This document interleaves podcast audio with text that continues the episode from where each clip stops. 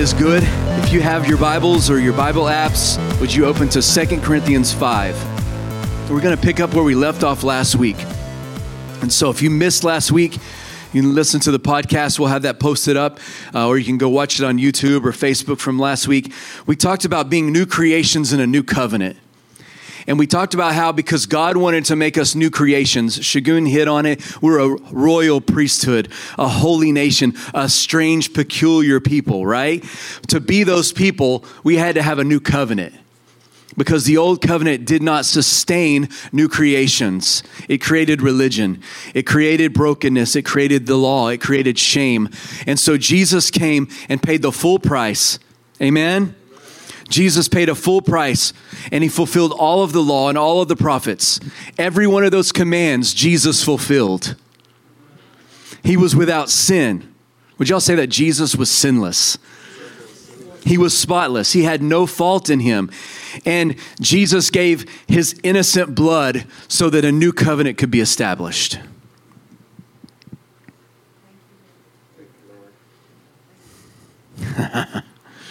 a new covenant. Not the old covenant with just a new shine on it, a completely new covenant. And he made us new creations. Not the same old people with the same ways of thinking and referring to God. We were once darkness, but he changed us because of Jesus, and Shagun's all over. He changed us to light because Jesus came and brought light to us. And he doesn't recycle us. Amen? Like Shagun's saying that, that he's all on this about God wanting to bring a revelation that brings change in our lives. And here's here I think this is part of it. He doesn't recycle us. He completely makes us new. Those things in your life right now that are frustrating, he even said it could be a 10-year process, a 5-year process, or 5 seconds. It doesn't matter how long this thing has been an issue to you. The moment light comes, it goes away. Instantly. And I love how he says, uh, Shagun said that when, when light enters into a room, what happens to darkness? But what happens when light's in a room and darkness comes in? Light overwhelms the darkness. That's the new covenant. That's the new covenant. That's not the old operating system. The old operating system is I get temporary light, but then darkness creeps its way back in. But that's not how it works in the new covenant. In the new covenant, I get breakthrough through Jesus. And when darkness tries to come back, the light that Jesus has shined inside of me overwhelms the darkness and it cannot enter into my life. And that's the new covenant. And you and I have been bought with a heavy price, an expensive price. Jesus paid an expensive price so that we could be new creations. He paid a price. He died for all of us. Everyone say, He died for me. One man, one perfect man who was in obedience to his father, in submission to his father's purpose. One man gave his life for all mankind, for every one of us. He shed his blood so that we could be new creations. And because of that, we no longer veil our faces. We no longer hide ourselves because we're transformed. We don't refer to one another as our old selves anymore because we're no longer darkness. We're now light. And we're completely new. Amen? So let's go to Second Corinthians 5, and we're going to finish this thought out today. We're going to take it down the track a little further, all right? I want to say it's awesome to see you, Marcus. Thank You, when you sent the text this morning, I was like, oh, that is so cool, man. So I'm glad to see you. We bless you. We bless you and your family in Jesus' name. He's a good man. Thank you, sir. Second Corinthians 5, verse, we're going to start with verse 14. And Paul says, For the love of Christ compels us. the love of Christ drives us forward because we have decided this, we have judged this, that if one died for all, then what happened? What does it say? Then all died. See, for a new covenant to be started, it required a death. And Jesus died to establish a new covenant because without a death of the person who authored the covenant, a new one couldn't be put in its place. So Jesus died. And we know this that if Jesus died for, for one, then we all died because we are in Christ. And he died for all. That those who live should no longer live for themselves. Amen. That's remember that was a key where we can figure this out. Am I being transformed? Am I living as the transformed person Jesus has made me? Am I living as a new creation? The easiest way to tell is am I living for myself or am I living for Christ? That's the easiest way to assess this. I don't, I don't often think it's wise for us to look internally and try to assess ourselves and find out what's wrong. That's the Holy Spirit's job. If, we, if we're trying to find stuff wrong with ourselves, we'll find a whole list of stuff, and we'll get into that in a minute. We'll, we'll keep adding to the list. And we'll think that we got over that thing and we'll find it again. But that's not, but when we come to Jesus and say, hey, Jesus, am I living for myself or am I living for you? He'll answer us honestly. And all sin in our life, it comes from living for ourselves. All of it. All sin in our lives comes from living for the flesh. Because the word says flesh gives birth to, let's say that, flesh gives birth to flesh. Say it with me flesh gives birth to flesh. But if I'm living for Jesus, I'm no longer living for the flesh. I'm living through the Spirit. And then the, the Bible goes on. That verse says, But Spirit gives birth to Spirit. Let's say that. Spirit gives birth to Spirit. Amen. But we're not living for ourselves, but we're living for the one who died and rose again. Amen. Therefore, from now on, verse 16, we regard no one according to the flesh. Even though we once knew Christ this way, we don't know him like that anymore. That is such an interesting statement. The way we used to know Jesus goes away the moment we surrender to him. The way we respond, the way we interact with Jesus changes the moment we surrender our life to him. The old way of seeing him begins to go away as we're transformed into his likeness. The old way of thinking that God is distant and far away or that God is wanting to strike strike us down or God is wanting to punish us for things that we do. Like those old ways of referring to God go away when we step into this new creation in this new covenant. It says, therefore, verse 17, if anyone is in Christ, everyone say, in Christ, he is a new creation. Old things have passed away, come on, and all things have been made new and all things are of God, who has reconciled us to himself through Jesus Christ, and he has given us the ministry of reconciliation. And what is that ministry? It's that God in Christ was reconciling the world to himself, not counting men's sins against them. Come on. Why was God able to not count guilty people's sins against them? Because Jesus died for all of us and he took our guilty penalty and he paid it in his own blood. So, because of Jesus, the ministry of reconciliation becomes part of this new covenant. And so, no longer is God looking to count our sins against us because someone has already stepped in our place and received full penalty and full punishment for those sins once and for all. There's more deeper revelation in that. If we wanted to spend a whole day, we probably will come back to that because grace is bigger than we think it is. All right. What's the ministry reconciliation? Not counting men's sins against them. That's only legal if someone already paid for it.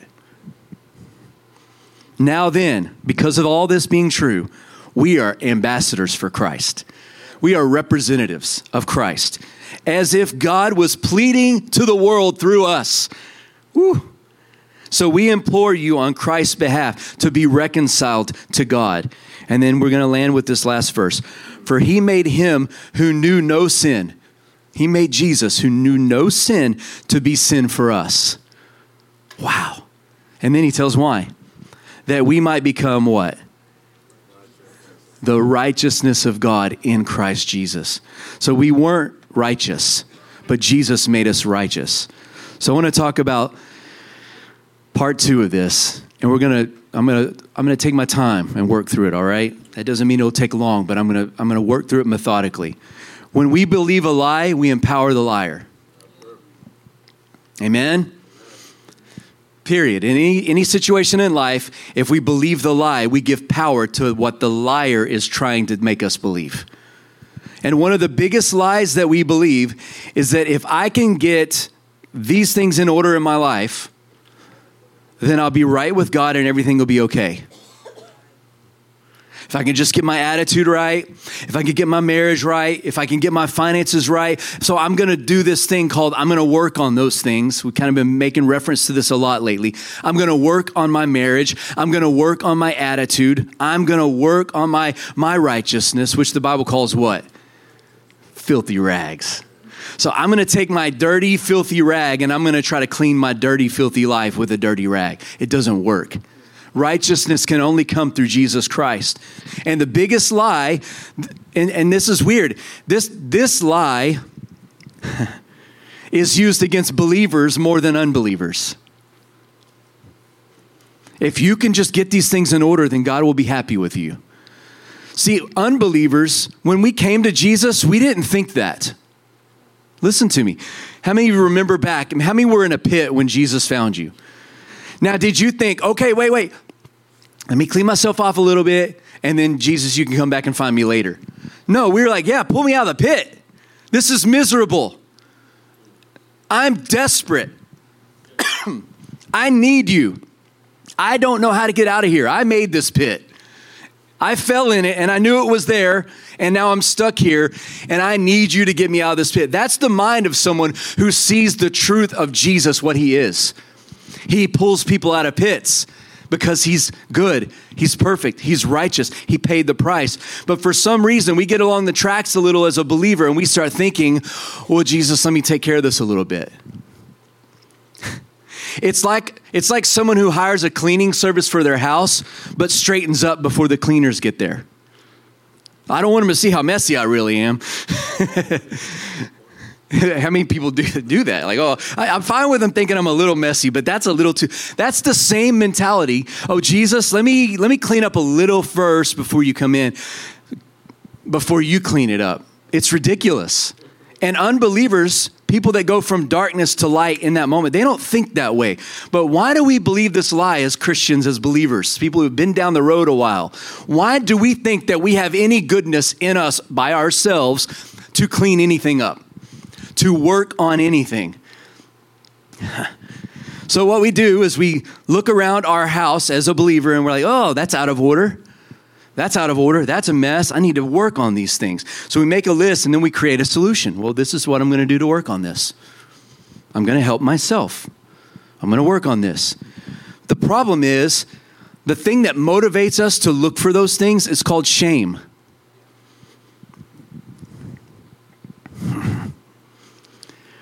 Shame is what causes me to look for what's wrong because I feel guilty about something. So I want to find out what's making me feel guilty, and it's shame that's motivating me into the cycle.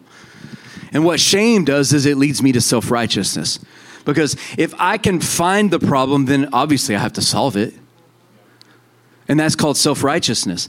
Self righteousness is the act of covering up what we think is nakedness with our own solutions. Now, how many remember back into the, in the garden, right? When God shows up to Adam and Eve after they sinned, they broke the law, and they realized that they were naked. And God says, Hey, where are you guys? It's our time to meet. It's our date night. We're going to hang out and go for a walk. They're like, uh, We're naked. God never told them they were naked. Their shame looked for, Why am I, why am I feeling bad? Why do I? F- oh, I'm naked. I, I have to cover this. God never told them they were naked. And He even said, Who told you that? That didn't come from me. Let that, let that sink in. Who told you you weren't enough? Who told you you're a failure? Who told you fill in the blank of all our lists, right? Who told you that? I didn't did I did I tell you that? No, because if I told you, I would have clothed you. But because you found it out, you clothed yourself. Who told you you were naked? See, covering ourselves is the working on ourselves. We've decided, I got it. I got these filthy rags out and I'm gonna make this right. The real problem isn't that we're naked, the real problem is that we need to surrender to a Savior. We think the list that we come up with are, are the problems, and they're a fruit of the problem. The problem is, I'm not living as a son or daughter in submission to Jesus. And I'm living for myself somewhere and I'm not I'm not aware of it. So I'm feeling shame and I'm like, why do I feel shame? And I try to figure out why I feel shame and I point all of my attention towards these things that I that I think are making me feel shame, but they aren't making me feel shame. My disconnection is what's convicting me. And the enemy apprehends that and tries to steer it towards his purposes because he wants to get us to act in our own self interest. What's the Bible say? If you want to if you want to save your life, you got to lose it. But if you try to if you try to protect your life, if you try to preserve your life, you're going to lose it absolutely. Because you can't protect yourself. See, the, there's a difference between shame and conviction. Remember, we talked about this a little bit last week. Shame is the enemy's tool to move us away from our need for a Savior into self righteousness. Shame is the enemy's tool to take people who know better and move them away from what they got saved by. Oh, you foolish Galatians. You started out in the spirit and now you're working on all these problems and working on yourself. Who lied to you? How did you find Jesus? I was in a pit. Jesus rescued me. I did nothing. I was just in a pit. I didn't even scream for help. Jesus came to find me. Great. Then live your life that way. It doesn't matter how good I think I am or how bad I think I am. All of that doesn't matter. I'm in a pit and I need Jesus. That's the only way we can live. Amen? And conviction's different than shame. Conviction, where shame leads us to self righteousness, conviction leads us to his righteousness. It leads us away from condemnation. Because Romans 8, y'all know it, there is no condemnation for those who are in Christ. See, conviction is the act of letting him cover our nakedness, letting him clothe us with his righteousness. He works the righteousness in us, not us. He diagnosed the problem. We didn't need to diagnose it because misdiagnose a problem, mistreat the problem. And we can't diagnose any of our issues. We'll get it wrong every single time. We don't have the capability of seeing what he sees unless we're in submission to him. But he works righteousness. He diagnoses and uh, the problems and he decided someone needs to die. These people are doing all the stuff that they want to do. They are feeding their flesh. I mean, what did he say about at the time of Noah? Their minds are constantly on evil. Like, how can we be even more ne- evil? I'm thinking, man, that sounds like the times of Jared. and so times of Noah, it's the same. How can we be weirder? How can we mess our kids up even more? How can we make society crazier? How can we ruin women's sports? You let men in the sport. Sorry. And Jesus, or God's like, look, the law isn't going to fix this mess. We need a Savior. We need someone who's not living for themselves. We need someone who only does what he sees me do only says what he hears me say. Jesus said in, in John 5, I do nothing of my own will. I only do what the Father tells me to do. I only do where he, I only go where he sends me. And God's like, that's the solution. Jesus, a spotless sacrifice, has to come and fulfill all the requirements of this law so that these people can be free from that old covenant. It's restricting. I'm going to undo that legislation. I'm going to write a new one and the solution to it is not going to be shame, it's going to be conviction. So Jesus lived that sinless life, amen? So that we could live again and we can live surrendered to Him.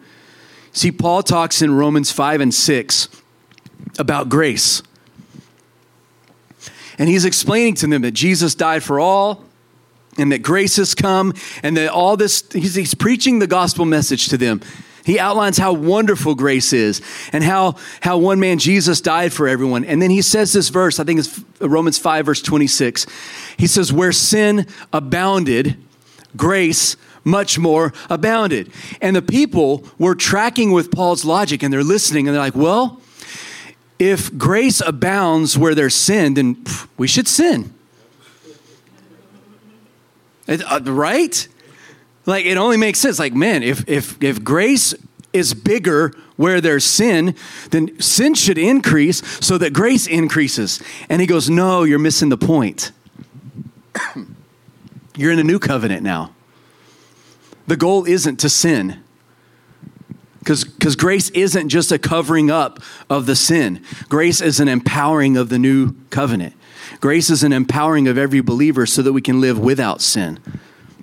He says, if we died to sin, which we did in Jesus, then how can we sin anymore? So, what's the point? Grace doesn't just cover up sin, it empowers righteous living. Shame leads to self righteousness, and it does not lead to righteous living. It leads to religion, it leads to the Pharisee attitude. And here's what happens remember, the way we treat ourselves, He's in us for us, and He's on us for others. So if I'm self righteous and if I'm always looking for faults and I'm always looking for flaws and how I need to be fixed, then guess how I'm going to treat other people? I'm going to treat them the same way I love myself, I'm going to love my neighbor. And if I'm negative and looking for faults and man, I, I should have done this better, then when I look up, I'm like, oh, they should have done that better because it makes me feel a little bit better about myself in the moment because I'm covering myself with my righteousness and it's it's all a trap. Amen. So remember the list we all make of things we need to work on? Let me ask these questions as we close this thought out. Are those things most often valid? Yeah. Like, I think most of the time when we make our list of things that don't seem right, that need some attention, we're pretty on point a lot of times, right? Do those things matter? Absolutely. The problem is we often mistake what changes because of our surrender as what needs to change for Him to enter into our lives. So we get the process flipped. And we think if I will do these things, I'll feel better. I'll be better. My life will have more peace in it. And what we don't realize is if I will surrender to Jesus, if I will give Him my whole life, he will take care of all of those things in the connection that we have. And I don't have to work on it. I don't have to figure it out. All I literally have to do is do whatever He tells me to do, which goes back to the original sin of man is we want to do whatever we want to do and we don't want anyone to tell us what to do even if we know it's going to make us fall into a pit no one can tell me i'll walk into a pit if i want to walk into a pit and that's what it addresses. So in Matthew 5, Jesus is preaching his first sermon. It's called the Sermon on the Mount. And he has these statements, and it's peppered all through Matthew chapter 5. And he says things like, Hey, you have heard it said, don't kill. And they're like, That's right. We love that law, we've kept that law. I've never killed anyone. He's like, Well, good for you. I got a new law for you. If you hate your brother, you already have murder in your heart. And they're like, what? He's like, I got another law. Don't commit adultery. They're like, Great. I've been faithful to my spouse. I've never committed adultery. I'm awesome. And he's like, Good for you. I got a new law for you. It's a little more difficult. Don't look at anyone in lust. They're like, Oh. And he goes down the list. Now, let me ask you this question Was Jesus saying that it's not that, that you can kill people? Like, hey, you've heard it said don't kill people, but I give you a better law don't hate them. Well, can I just kill for the fun of it? No, you still can't kill. Okay, adultery, go down the list. He wasn't saying that those things that the law pointed to weren't important. He's saying there's a higher law now and a higher covenant. And it's an internal one, and it requires relationship, it requires intimacy, it requires the veil being removed. And he's not disregarding our responsibility to follow and to do what he tells us to do, but he's wanting to change the order of the process. Amen?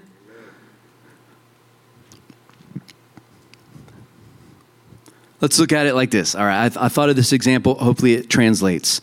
I'm almost finished. So, those of us that are super spiritual, this is going to hit us, right? So, if someone we know is going through a really tough season of loss or pain or fill in the blank, they're just going through a really hard season. All of us super spiritual people, what kind of advice do we give them? Well, man, you just need to praise the Lord through it anyway. If you would just praise the Lord, your problems would just all go away. You know, sometimes that's true. If the Lord says to praise, and the problems will go away, then it works. But when we when we say it, we have the wrong attitude. Well, if you if you would, maybe you need to look inside your heart and make sure you don't have any sin. Maybe this is punishment, or maybe you you disobeyed the Lord somewhere, and you messed up. And we go through our things, our list, our self righteous list, and we're like, well, it, you should do this. You should you should laugh in times of of sorrow he said he'd turn our sorrow into rejoicing. So if you're really sorrow, sorrowful right now, and you're really struggling and mourning, you just need to rejoice. But Jesus comes along and he gives us his spirit and he says, This is what you should do. If someone's mourning, you mourn with them.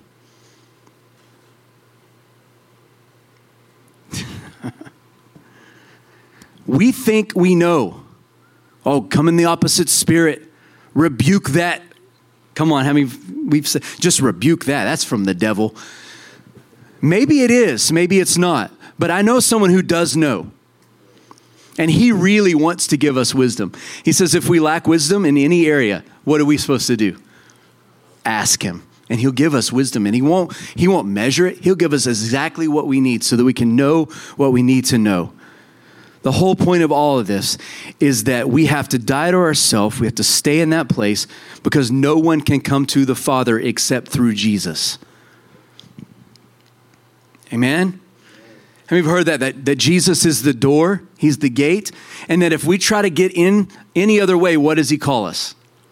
Thieves. Thieves. We can't go around the system as religious as we think we are, or as supernatural and spiritual and all this stuff, because we really don't know unless we've heard a word from Him. And we really don't know unless our spirits are yielded to Him. And here's what I'm learning if I'm yielded to His authority, then I'm yielded to authority of the people in my life that I care for. I'm yielded to authority uh, in government. I'm yielded to, and I'm, I'm, the guy that if I stop at a red light and no one's around, I'm like, dude, why am I stopping at a red light? Let's go. No, there's an authority that I'm breaking when I do. I did it on the way to, to church this morning. There's an authority that I'm breaking. It seems insignificant. It seems it seems like nothing. And if I wasn't a person who challenged authority, it probably wouldn't be a problem. but the Lord knows. I don't know. The Lord knows. Amen. And He's trying to break us. We want breakthrough in our lives. It only comes through surrender, it doesn't come from trying harder.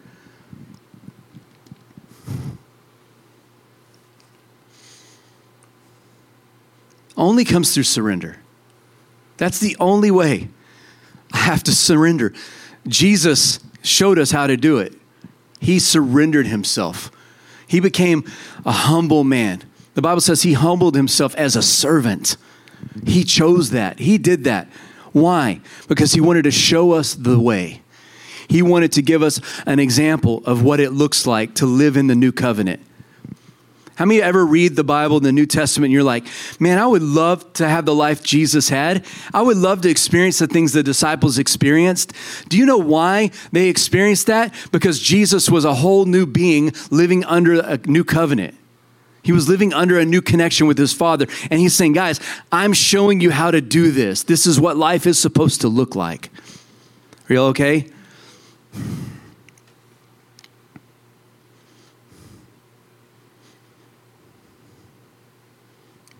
So we are new creations, we're in a new covenant. We can't act like our old selves in this new covenant. We have to live as new beings. There's gonna, it's going to require submission, it's going to require humility. But the Bible says that those who humble themselves will be lifted up. Not for our glory. I mean, not never for our glory, ever. Never for our glory. The Bible also says he doesn't share his glory. It's his. But if we humble ourselves and surrender to this, this man, Jesus, and what he did, and surrender to this new covenant bought by his blood, our lives will look completely different. And we may still have those things that we know are weaknesses, but Jesus knows best how to deal with them.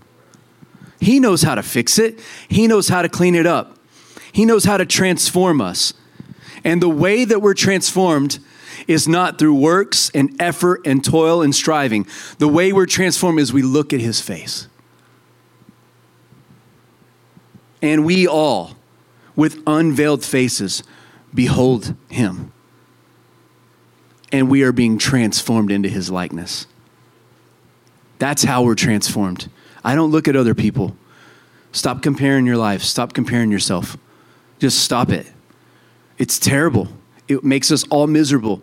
And our whole social media platform and the whole culture of our society now is all about comparison and and and look look at my life and their life. It's all uh, it's all fake. It's worthless. But if we'll look unto Jesus, if we'll look at him, it's, it was even found in the Old Covenant. You can stand. Y'all remember when the snakes came out and started biting all the Israelites? What was the solution? Well, you're going to take this, this pole, this stick, and you're going you're to put a snake on it. You're going to lift it up. And what happens? Everyone who everyone who looks at it will be healed. Those who don't won't be. What is that a representation of? Jesus on the cross. If you look to Jesus, you'll be, you'll be healed. You'll be fixed. All the, all the stuff will be taken care of. And here's what's great if we'll all live like this, we'll be surrounded with people that are less self righteous and judgmental of us, and they'll be a little bit more encouraging. And iron will begin to sharpen iron instead of sharpen our tongues. Amen? And it will create a momentum. There's a momentum that happens when people go after the Lord together. I'm going to say that again. There is a momentum that happens in our hearts. There's a connection, a bond that's created as we pursue the Lord together. You want to create a better bond with your spouse, we pursue the Lord together. You want a better bond with our kids, we pursue the Lord together. You want a better bond within the church, let's pursue the Lord together. It syncs our hearts up. We begin to our hearts begin to beat for heaven. We begin to see what God wants to do in other people and the blessings He has for them. And we begin to cheer people on. We begin to honor them for what God says that they are, who He says that they are. We stop referring to one another as our old nature, our old selves. We're not them anymore. And it creates such a momentum. And so I want to pray into this. I think the best place to start is that we break agreement with lies. Let's break agreement with lies. The father of lies. He's been lying from the beginning. He has no truth in his mouth. The word of God isn't even true in his mouth. He's a liar. He manipulates and twists. And the lie the lies he tells us is to manipulate and to move us off of the mark, which is to cause us to sin, to miss the mark. And our mark, if you've been in theater or stage, there's a mark you stand on. Our mark is to stand and look in Jesus' face. There's nothing else we're supposed to do. It comes from that place. So let's break agreement with lies. Would you pray as well? Pray out loud. We break agreement.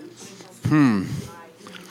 So, Father, we ask that you would send Jesus now, the Spirit of truth, into this room.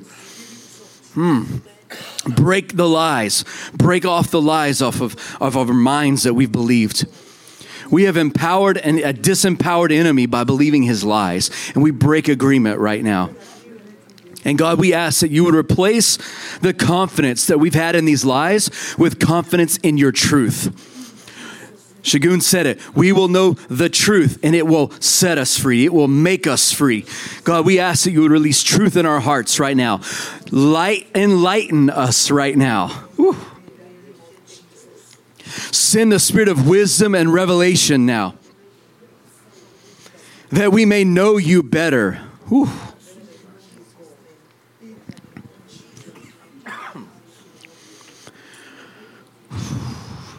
We, we ask you, Lord, to break our self will. God. Let's pray prayers of surrender now. Come on. We surrender to you, Father. I bow my will. I can feel my will rise up. I can feel it. Oh, why am I sitting at this light? My will rises up. Such an easy example to give publicly. Lord, you know all the other places where my will rises up. God, I ask you to help me to take authority of my will, to surrender it to you. Not my will be done, yours be done. Jesus prayed it. Not your will, Father, but my will. Not my will, your will, sorry. It didn't quite sound right. Not my will, but yours, Father. God, I ask that you would bring a, a humility and submiss, submissive hearts. hmm. I think it was a couple of weeks ago, Hank mentioned the verse that you would lead us with your eye. God, that's that's oh, I love I love your discipline. I'm learning. How about that? I'm learning to love your discipline in all forms. I would love to get to a place where you can discipline me with just your eyes.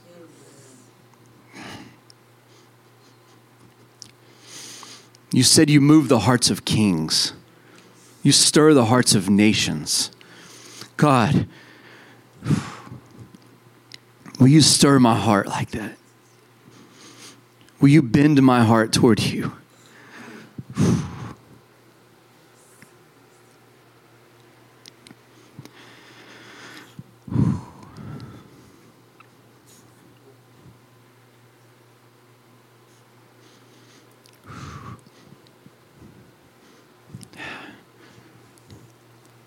We break off shame right now that causes us to cover ourselves to work on ourselves, to hide ourselves. Let me say this working on ourselves is the same as hiding and not letting people see who we really are. Well, hey, I know I know I got a bad attitude, but I'm really working on it. That's like I'm covering myself. We break that off right now, God. We break off shame that leads to self righteousness. We ask that you would remove it from us right now that your righteousness will clothe us. God, clothe us. Would you pray that? God, clothe me now in your righteousness. Whew.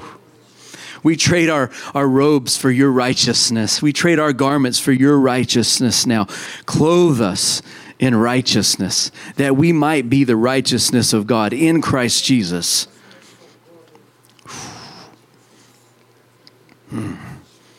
We welcome you, Holy Spirit, to convict us. Conviction leads to healing, conviction leads to transformation. Conviction leads to true change, the true issues. So we welcome you to, to Holy Spirit, we ask that you would increase your conviction in this house, in our hearts.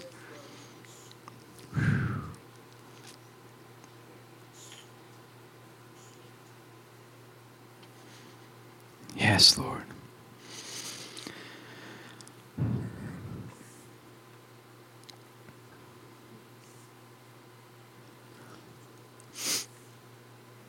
I know this with all my heart. Today was, was set up with the potential for it to change lives.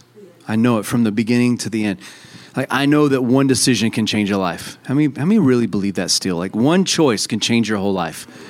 Like I can make a decision right now and it changed my whole life. I believe that. If you're here, would you close your eyes? I want to pray. I want to pray, pray into this, but I want to say this first if you've been just struggling under the, the, the wheel of working on stuff, and you want to be free from that, you're tired of it, you can make a decision right now where it stops. Now, it will require surrender going forward, but that's different than, than our works.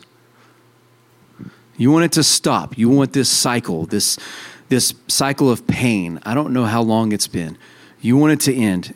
You can make a decision right now to end it. If you're like, I want it over, let's do, let's do a simple act. Just lift your hand. You want to, oh, oh yeah, come on. Yeah, over. come on. Why don't we pray for someone next to us and pray for ourselves, but pray for someone next to us as well? There's enough people in the room that we'll all cover each other. Just pray for someone. We're praying a prayer of breakthrough. God, today's a day of breakthrough. We prayed it from the beginning. We prayed it before people even got here that today would be a day of breakthrough, that lives would be changed and transformed, that the cycles would stop right now in Jesus' name.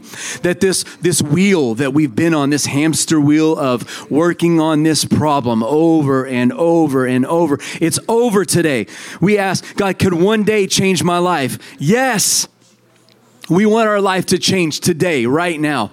God, I, I pray right now that you would give strength to us to surrender, strength to us to bow our will to you, strength for things to change in our lives, however you see fit to change them. We give our we give the wheel over to you. We surrender it to you. May today mark our lives forever. May we begin to see the seed of the of prosperity, the seed of breakthrough in our lives right now, Lord. God, I ask that today would be marked as a day of change, a day of breakthrough, a season change.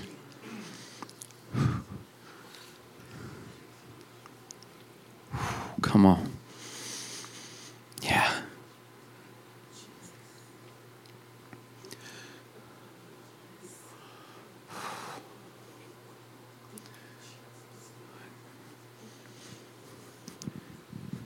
And we call forth the purposes and plans that you have for everyone here.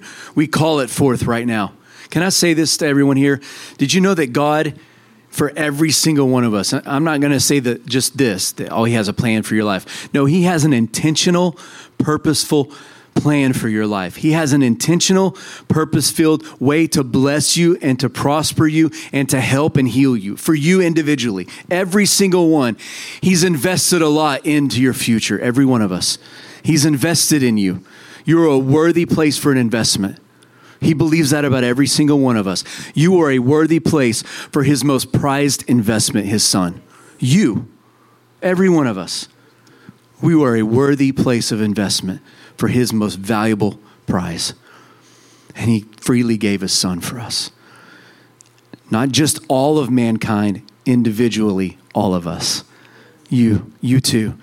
God, I ask that that revelation would break the lies about you, the distance that we felt, the wondering, or that this is for some people and not for me. This is for people that were raised in this and not. No, this is for everyone.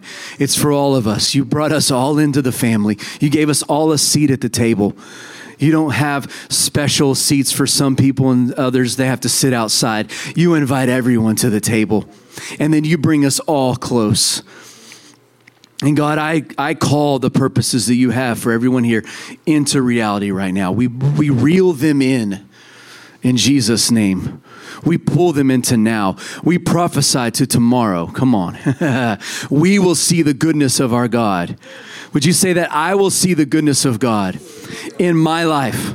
It's, it's individual right now. I will see the goodness of God in my life.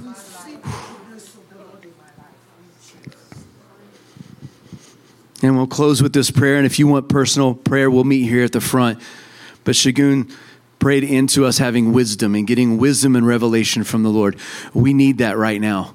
We need that to walk into this new covenant, this new creation we are, into the promises that God has for us. It requires wisdom to unlock doors. We don't bang the doors down. Wisdom unlocks the doors. So we pray, God, that you give us wisdom right now, every one of us. Give us a spirit of wisdom and revelation. Help us to know how to how to unlock doors through wisdom and not bang on doors and fight through doors. God, I ask that you would help us to know seasons and timing, the timing of things. oh man. I just saw like the spy show where they all have the laser uh, security system and the timing has to be just right. The Lord's going to lead us like that with wisdom. Oh, wait, wait three seconds. Okay, go ahead. Okay, now stop, bend down, turn to the right, do all. He's going to lead us through this maze and it's going to unlock the future. Hmm. No weapon formed against us shall prosper. Come on. Would you pray that over your life? No weapon formed against me will prosper. No weapon formed against me will prosper. Oh, yeah. No weapon formed, come on, against me will prosper. Yeah. We lean on you, Christ, our victory, our champion.